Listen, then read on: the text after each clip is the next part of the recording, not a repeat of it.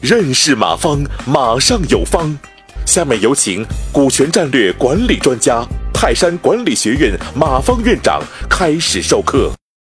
我们下面都谈今天的重点啊，就是持股持股结构的设计，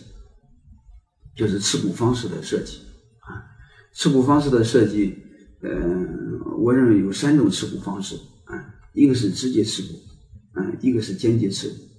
还有一个是单店持股，啊，嗯，简单的分这三类。直接持股就好说，就是你直接成为让众筹的对象，直接成为这家公司真的股东，嗯，然后这个写都写在章程上了，啊，嗯，间接持股又分两类，一个是代持，一个是你成立一个持股平台，嗯，也都可以，啊，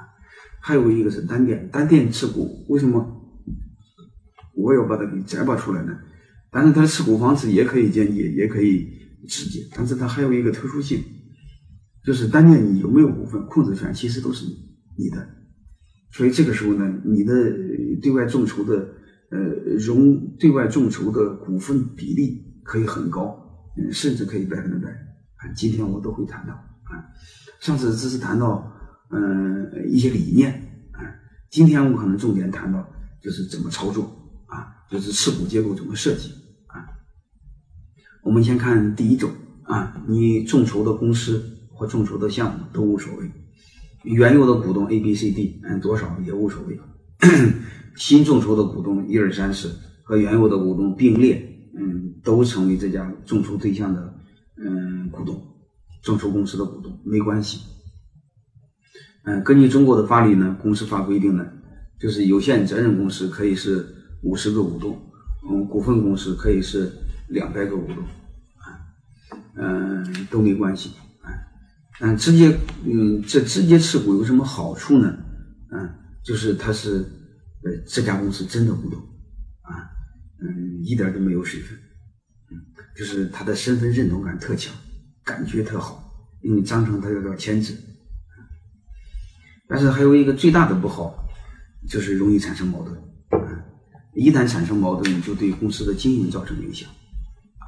嗯，这是很多这个众筹项目发起人最担心的一个事儿啊！来这么多人，嗯，这个这个万一有问题怎么办啊？这是大家最容易担心的事儿啊！嗯，所以很多人可能不愿意采用这种模式，我也能理解啊。嗯，不用就不用吧。但是，嗯，它是一种模式，大家记住，